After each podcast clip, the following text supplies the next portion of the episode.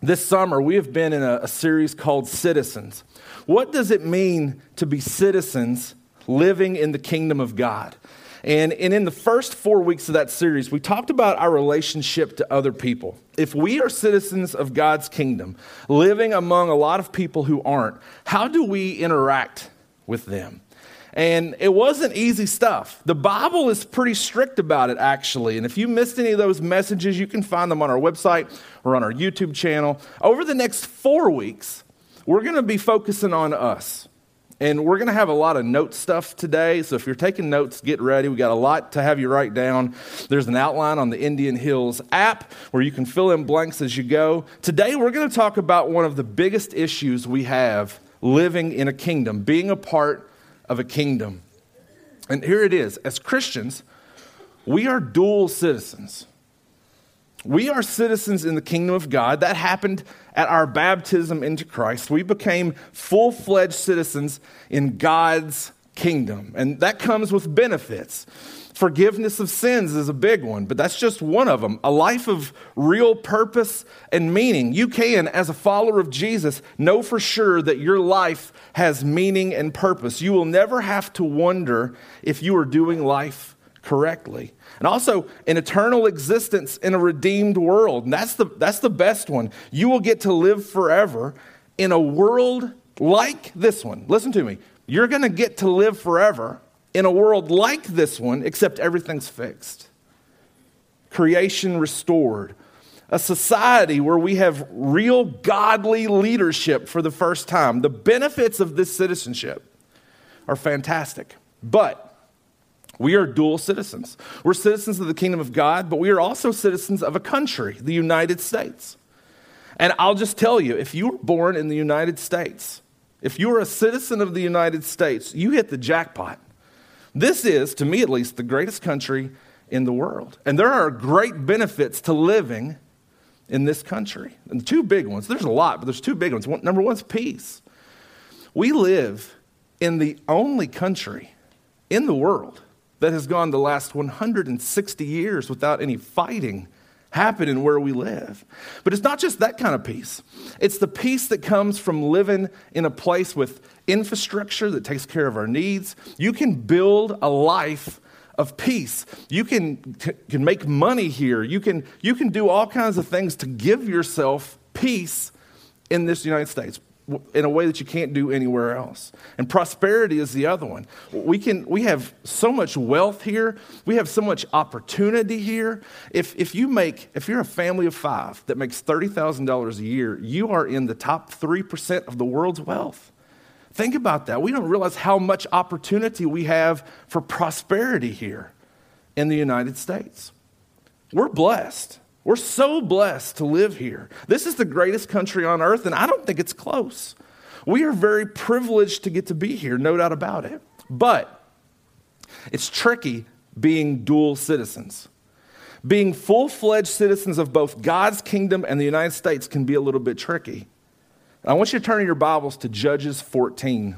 And that's where we're going to be spending most of our time this morning. In Judges 14, the Israelites are being oppressed by the Philistines who live right next to them. And something happens in Judges 14. Something happens in this story that kind of shows us the danger of living in two kingdoms. And, we do. There's nothing we can do about that. As Christians, we're in God's kingdom, we're in this kingdom in the United States. Judges 14 can show us why this is dangerous and that's where we're going to be at. The Israelites are being oppressed by the Philistines. The Philistines are right next door. The Israelites have no leader. So the Philistines just take over. The Philistines are monsters. They worship false gods. They try to force their way of life on Israel. They take, the Philistines take the best of Israel's children as slaves to work in the Philistine fields. Half of all the money the Israelites make has to go straight to the Philistine bullies right across the border. And God says, That's enough. This oppression of my people has to stop. So God saw the terror the Philistines were causing the Israelites, and He sent a deliverer to fix it. He sent a man named Samson. God sends Samson to clean up the mess the Israelites are in. And in chapter 14, the fixing starts. And I want you to follow along. There's a lot that happens today, but I want you to see this story. God sends Samson to clean up this mess. The cleanup begins with three battles. All of it starts with a line. So I want you to follow along. One day Samson was out walking. He was attempted he was attacked by a lion. Verse 6 says, "The spirit of the Lord came powerfully upon him so that he tore the lion apart with his bare hands." And then here's the example that they use, as he might have torn a young goat, which has always been a weird example to me. I don't know why you would tear apart a young goat. That's just odd to me. Anyway, a few days later, a few days later, he goes back through and he comes across the body of the lion he killed. It's still there, and he notices something interesting. He turned aside to look at the lion's carcass, and in it, he saw a swarm of bees and some honey. He scooped out the honey with his hands and ate it as he went along. Okay, so far, everything's pretty normal, except for the goat tearing thing. Er, besides that, everything is normal. But now, for the first time, Samson is going to run into some Philistines. God has sent Samson to deal with it. Now he's going to run into some Philistines. Now it's about to start. And it happened like this Samson hosts a feast. 30 Philistine young men attend, and Samson makes a bet with them. He says, I'm going to tell you Philistines a riddle, and I'm going to give you a week to figure it out. If you figure out my riddle in one week, I will give you each a set of clothes, which would have been a very expensive gift during this time period. And they agree. So he tells them the riddle. He says, Out of the eater, something to eat, out of the strong, something sweet. Now, we know, of course, that he's talking about that lion he killed that ended up with honey inside of it. We have the Bible. Well, they don't know about the lion. Samson never told anybody, anybody about it. They're, they're not going to get this riddle. Do y'all ever have any friends like that that they kind of they'll tell an inside joke, something you don't know anything about, but you know you weren't there when the thing that they're referencing happened, so it doesn't make sense to you? Same thing here. This is a dumb riddle because there's not a chance they're going to figure it out. But they try. For 3 days, it says they keep making guesses and Samson keeps telling them no. But the Philistines want those sets of clothes. So they come up with a plan. Verse 15. On the fourth day, they said to Samson's wife, Coax your husband into explaining the riddle for us, or we will burn you and your father's household to death. I told you before, these are not great people, the Philistines. Well, Samson's wife goes to Samson and she asks him, Hey, honey, explain that riddle to me. And he refuses. And the Bible says she cried and begged him the whole rest of the week. And he finally wore down. He told her right before the deadline, and there she goes and she goes and tells the Philistines. So at the end of the week, the Philistines come to find Samson, and Samson says, Well, it's been a week. What's your answer? Have you figured out my riddle? Verse 18 Before sunset on the seventh day, basically with seconds left on the clock, right before the deadline, the men of the town said to him, What is sweeter than honey? What is stronger than a lion? Now, if you know the Samson story, Tell me if this sounds familiar. Samson has a secret. The Philistines want to know it. His significant other wears him down until he tells it to her, and she tells the Philistines. Does that sound familiar? The same thing happens later with Delilah. Women are a weakness for him. And Samson is mad that they find out the riddle. And Samson has a great response to these 30 Philistines. Samson said to them, If you had not plowed with my heifer, you would not have solved my riddle. Samson immediately knows it was his wife that ratted him out. Now, I'm not sure what it was like for him at home when his wife found out that he called her a heifer. Probably not good, but Samson is a man of his word. He's going to give them their clothes. They won the clothes fair and square. Verse 19. Then the Spirit of the Lord came powerfully upon him. Remember, God assigned him with this power. God has given him this power to save the Israelites from the Philistines. He was sent to be their savior. Then the Spirit of the Lord came powerfully upon him. He went down to Ashkelon, a Philistine city, struck down 30 of their men, stripped them of everything, and gave their clothes to those who explained the riddle. You want clothes? Here they are. I took them off the backs of your Philistine friends. And that's round one. If you're following along on the outline, the result of round one in the war between Samson and the evil Philistines is Samson killed 30 Philistines in Ashkelon. Samson killed 30 Philistines in Ashkelon. That's battle one. Look at what happens next. Samson was furious with his wife for ratting him out. Look at what his father in law does. Verse 20. Samson's wife was given to one of Samson's companions who had attended the feast of Philistine. Samson's father in law knows Samson is mad at his daughter, and he thinks, well, Samson's never going to talk to my daughter again. He may even kill her. So he gives her away to a Philistine, which makes the beginning of chapter 15 pretty awkward. Verse 1 Later on, at the time of the wheat harvest, Samson took a young goat, which immediately makes me nervous whenever he's around a young goat, right? He took a young goat and went to visit his wife. Now, Samson has a temper, but he doesn't stay mad long. He's ready to make up with his wife, but she's already married to some Philistine. Verse 2, her dad tries to explain. I was, sh- I was so sure you hated her, he said, that I gave her to your companion. Isn't her younger sister more attractive anyway? Take her instead. Well, this just makes Samson more furious. The Philistines have already ticked him off, and now his wife is married to one. This isn't going to fly. Samson said to them, This time I have a right to get even with the Philistines. I will really harm them. So he went out and caught 300 foxes and tied them tail to tail in pairs. I would love a time machine because I would love to know how he caught 300 foxes. I feel like I've seen four in my life, right? They're like ghosts. You never see them. And not only did he catch 300, he managed to tie them all in pairs by the tail. And this must have taken a while. So, where did he keep all these foxes while he's working on this? I don't know. Anyway, he then fastened a torch to every pair of tails, lit the torches, and let the foxes loose in the standing grain of the Philistines. He burned the shocks and standing grain together with the vineyards and olive groves. So here's the result of battle number two with the Philistines. And I'm just going to tell you Samson is not going to lose any of these. He's got God's power with him. This is God's plan for the destruction of the Philistines. He was literally sent to do this. And here's the second result Samson destroyed the food supply of the Philistines. Samson destroyed the food supply of the Philistines. That's round two. And this tit for tat between the Philistines and Samson continues. Verse six When the Philistines asked, Who did this to our crops? Who burned up all our food? They were told, Samson, the Timnite's son in law, because his wife was given to his companion.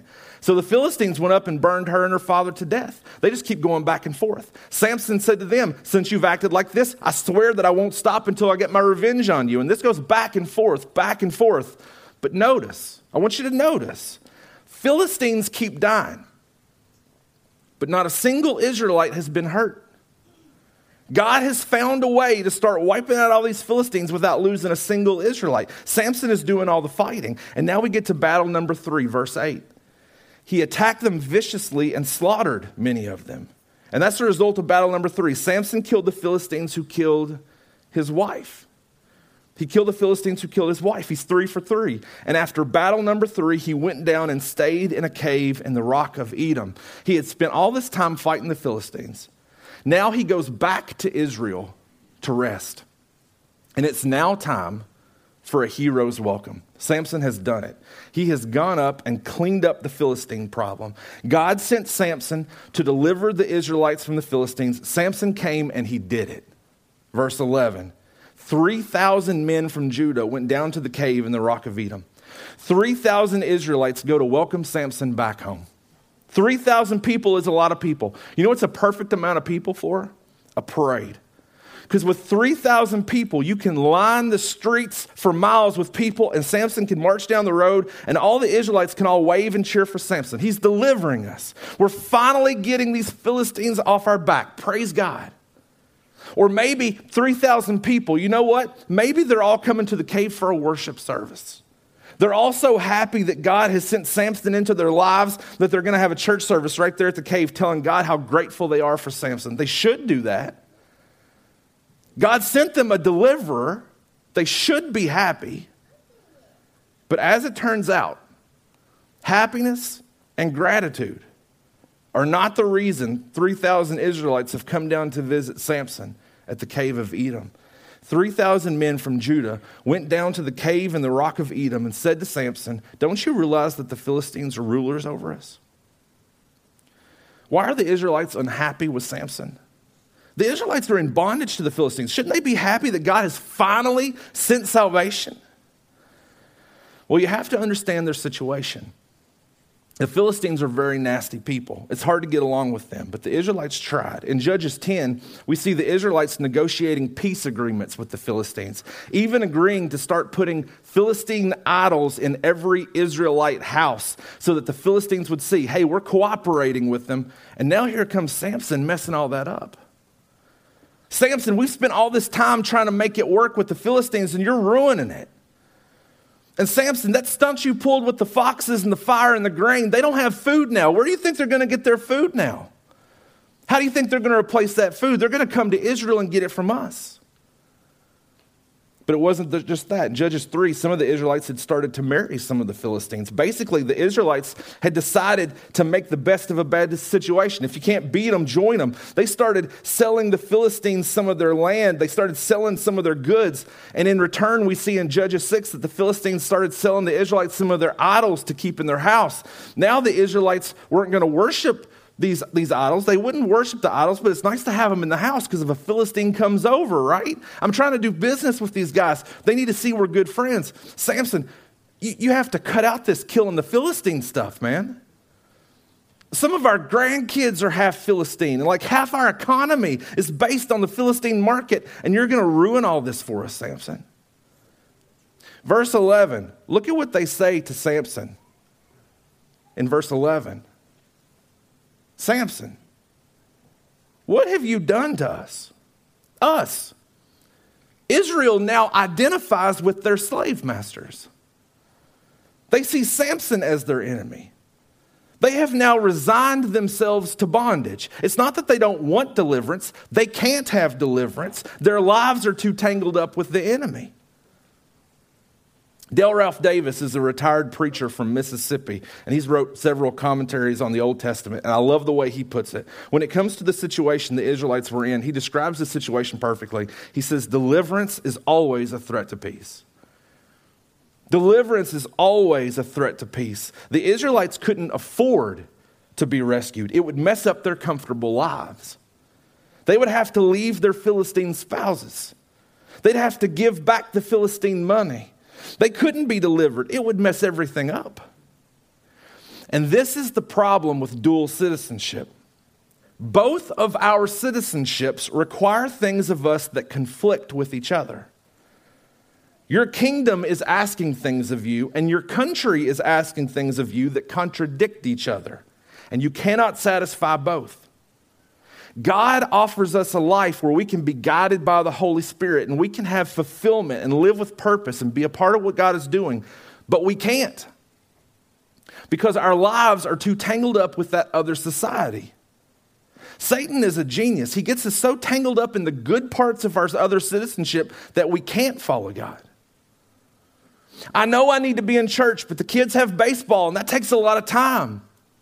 I know I'm supposed to tithe, but my money is pretty tied up right now. I've got a lot of bills. I've got all this debt I need to pay off. So I got to focus on that right now. I know I'm supposed to be spending time with my kids and the Bible every day, and I want to, but these teachers, they send these kids home with so much homework, we barely have time to eat at night. And if I mess with any of those things, I'm messing with my peace. I'm messing with my prosperity. Peace and prosperity is how Satan keeps you from God. Listen, this country has a lot of problems. That's true. Abortion, media that's full of smut, politicians that only care about themselves, but those aren't the things keeping Americans away from Jesus. What's keeping America away from Jesus is peace and prosperity. Peace and prosperity is how Satan keeps you from God. He keeps you working so hard to protect your peace. He keeps you working so hard to protect your prosperity that before you know it, you can't serve God. You don't have the time, you don't have the resources. Paul said it like this in Romans 8 the mind governed by the flesh is hostile to God. It does not submit to God's law, nor can it do so. It's not that we don't want to follow God, it's not that we don't want to please God, it's that we can't because we're so tied up everywhere else. Sports aren't evil. Money isn't evil. Television isn't evil. Vacations aren't evil. I think all those things are gifts from God. But Satan convinces you to turn those things into your master. You become a slave to your mortgage. You become a slave to your job. You become a slave to your schedule. And you get to the point where you can't do anything else. I wish we could have all of this. I wish that I could enjoy all the benefits of both kingdoms, but I can't. I can't because I can't serve two masters. Do you know what happens when you try to serve both masters? Do you know what happens when you try to have both? Look at the end of this story, verse 12. The Israelites said to him, We've come to tie you up and hand you over to the Philistines. This is the 3,000 people who should have been so happy what God had done for them. Instead, they're mad. They say, We're, we're coming to tie you up. We're going to hand you over to the Philistines. And Samson said, Swear to me that you won't kill me yourselves. Agreed, they answered. Come on, Samson, we're not bad guys. We wouldn't hurt you. We will only tie you up and hand you over to them so that they can kill you. So they bound him up with two new ropes and led him from the rock. As he approached Lehi, the Philistines came toward him shouting. And here we go. This is battle number four between the Philistines and Samson. If you grew up in Sunday school, you've probably heard this story before. The Spirit of the Lord came powerfully upon him. The ropes on his arms became like charred flax. The bindings dropped from his hands. Finding a fresh jawbone of a donkey, he grabbed it and struck down a thousand men. What's the result of battle number four? Samson struck down a thousand men. Now, hang on a second. What's different? It's a little different this time, isn't it? What's missing? Let's real quick look at our outline again. Let's go back over these battles. Battle one Samson killed 30 Philistines. Battle two Samson destroyed the food supply of the Philistines. Battle three Samson killed the Philistines who killed his wife. But what did verse 15 say? Samson struck down a thousand men. For the first time since Samson started his mission, the Bible doesn't say it was Philistines he killed. For the first time since Samson started his mission, the Bible doesn't say it was Philistines he killed. Samson is completely surrounded by 3,000 Israelites leading him by ropes. A battalion of Philistines ambush him, and Samson just starts swinging a jawbone. He didn't kill a thousand Philistines, he killed a thousand men. Some of them were Philistines, some of them were Israelites in a place they should never have been. Some of them were Israelites who were working to preserve their own peace and prosperity. And when you work to preserve your peace and prosperity, you are working against God's will for your life. You cannot seek both. You cannot go after both. If you go after both, you will end up with nothing. That is the path to destruction. You cannot seek both. But seek first his kingdom and his righteousness, and all these things will be given to you as well. Will be given to you as well.